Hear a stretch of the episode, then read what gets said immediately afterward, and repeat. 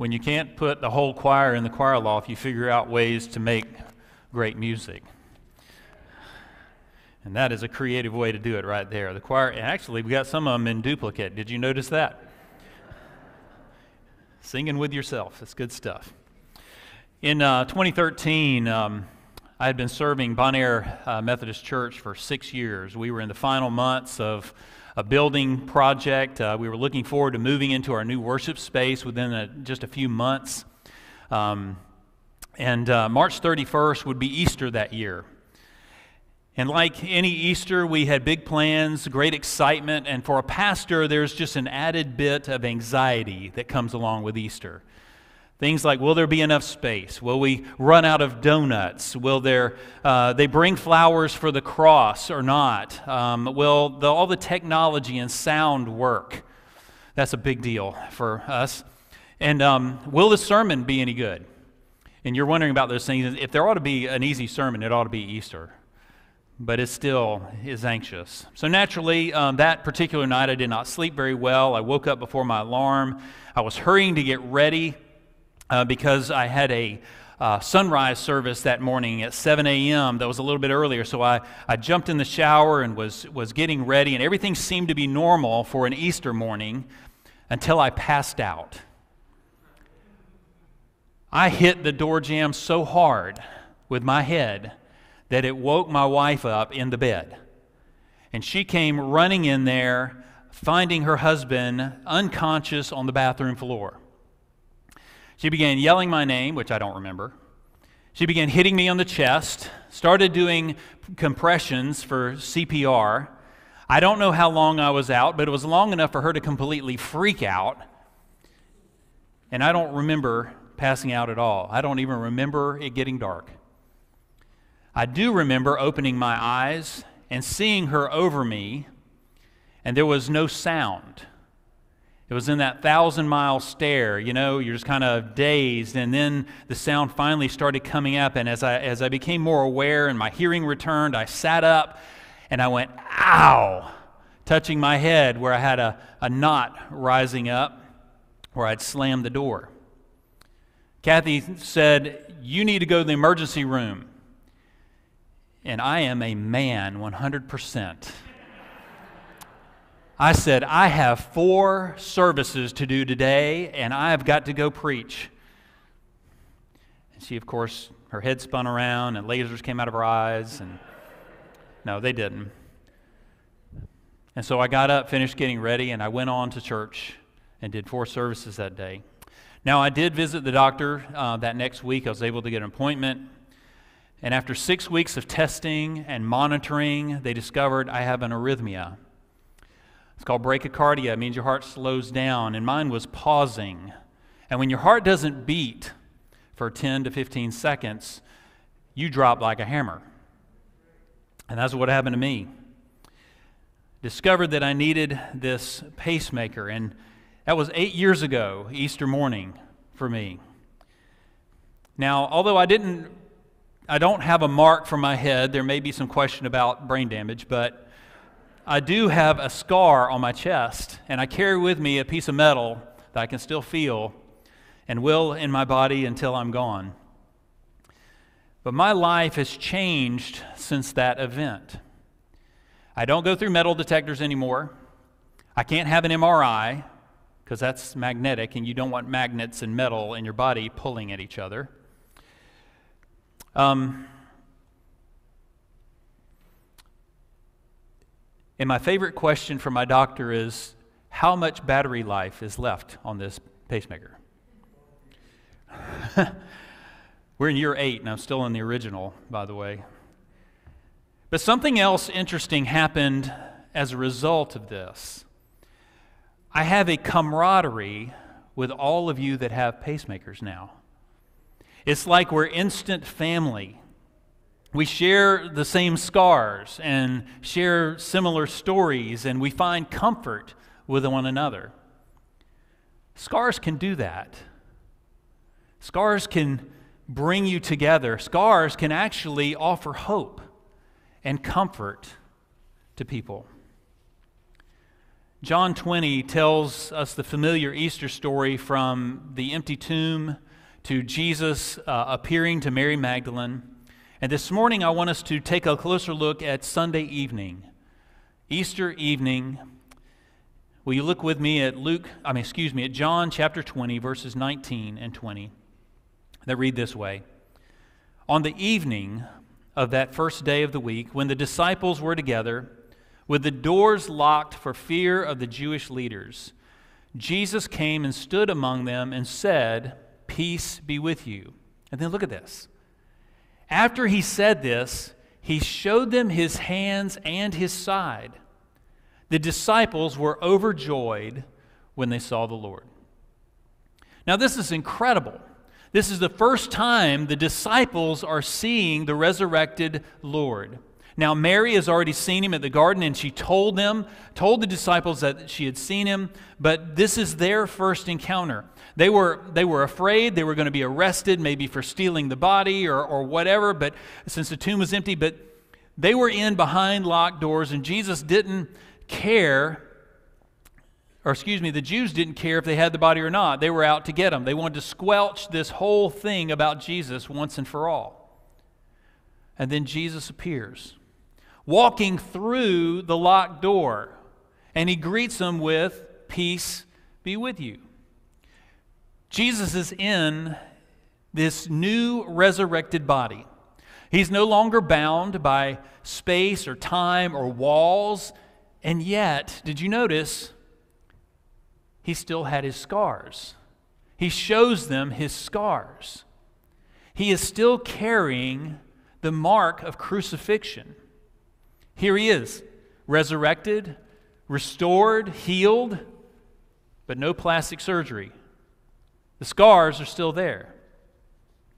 And it makes me wonder the question why do you think Jesus kept the scars? Was God not able to heal them and make them go away completely? I think it's to remind us of his great love for us, to tell us that he is with us in our suffering and all the time that we receive scars. That He is the God of comfort. When the Lord heals our wounds, He won't necessarily remove the scars. Brennan Manning says, On the last day, Jesus will look over us, not for medals, diplomas, or honors, but for scars. You see, there is a beauty in our brokenness. There is something special about scars. This is, there's a story of healing and perseverance and faithfulness that goes along with our scars, our heartaches, our physical scars. Let me show you a picture. This is a kintsugi bowl. It is uh, rather ordinary um, in and of itself, but it has been mended with gold by a Japanese artisan. This is a, an artwork that they do. They take what was damaged or broken and they make it into something new and beautiful, something that is truly more valuable and beautiful than it was originally. These artisans celebrate the beauty of brokenness. We, we, we want our brokenness fixed, but God wants it blessed. He wants to bless our brokenness.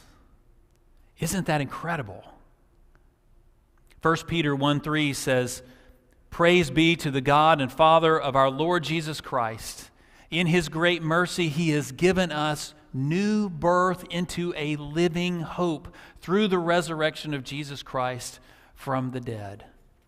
A new life, complete with scars that are made more beautiful because of the mending of our Maker new life in Jesus may carry with it scars from the past, but these are blessed scars that tell us we have been made new. So, how do we redeem our struggles when the scars are not removed? 2 Corinthians 1 3 through 5 says this Praise be to the God and Father of our Lord Jesus Christ, the Father of compassion and, look at this, the God of all comfort who comforts us in all our troubles. Why? Here's the answer so that we can comfort those in any trouble with the comfort we ourselves received from God. For just as we share abundantly in the sufferings of Christ, so also our comfort abounds through Christ. There it is. The comfort of God comes as we comfort others, needing comfort like we do. And we did. We relate. There is a camaraderie where compassion flows and faith abounds. You think about it, any time you've been through a difficult time and been heartbroken or hurt, someone who has been through it, if they come alongside you, they get it. They understand. They actually pour into you, and you feel comfort because they have been there too. I can't help but think of Brian Grant this morning. We've been praying for him for weeks. He's been fighting the effects of COVID since right around February 21st. Much of this has been unconscious until just this past week, really. His wife, Heather, has been right there by, her, by his side, feeling helpless She's been there as much as they've allowed her to, but she's been posting daily. Heather has been very honest about her struggle the loneliness, the fear, the worry, the constant battle of trying to stay out of dark places when your mind wants to go there and you know you don't need to. But at the same time, she has been lifting up prayers and asking for prayers and, and shares her journey praising God for the small, steady things that she notices every day in the midst of this marathon she's on. Singing praises to God, giving thanks to God for the medical personnel and, and for each of you that have been praying, the prayer warriors, saying, Keep the faith, keep praying, keep going. I read her journal every day, many times with great anticipation and hope hoping that we'll get a, an answer to prayer, a miracle that she'll be sharing with us. And in the midst of her struggle and, and honesty, I have been incredibly encouraged, as many of you have. I found that my prayers for Brian and for others have been particularly intense and focused because of Heather's vulnerability. Because of this woundedness she's feeling, this helplessness that she's feeling, we come alongside her. And we find ourselves encouraged as we are encouraging her. Pete Greig says, Our deepest suffering can become our greatest gift to the world. Isn't that Jesus? The deepest suffering that he experienced on the cross is his greatest gift to the world. Every scar that he has bears our sin, our brokenness, our need for new life and yet it gives us hope knowing that he bore them for us. Of course, we, of course we have hope in this life, right? But healing is only temporary this side of heaven because ultimate and complete healing is in heaven. And this is our hope. This is what gives us joy now. It's how we persevere through times that are difficult. 1 Thessalonians 4 13 and 14 says, Brothers and sisters, we do not want you to be uninformed about those who sleep in death. Why? So that you do not grieve like the rest of mankind who have no hope. For we believe that Jesus died and rose again, and so we believe that God will bring with Jesus those who have fallen asleep in him. That is ultimate hope. That is where our hearts dwell, knowing that one day we will be made complete and whole with Him. I want to tell you a story about Mr. and Mrs. Kuroki. They were married in 1956 and had two children. They settled into a very happy life as dairy farmers, had about 60 cows in Shintomi Town, Japan. It was tough work, but as they grew older, they did like many of us, they started planning their retirement and they were going to travel around Japan together.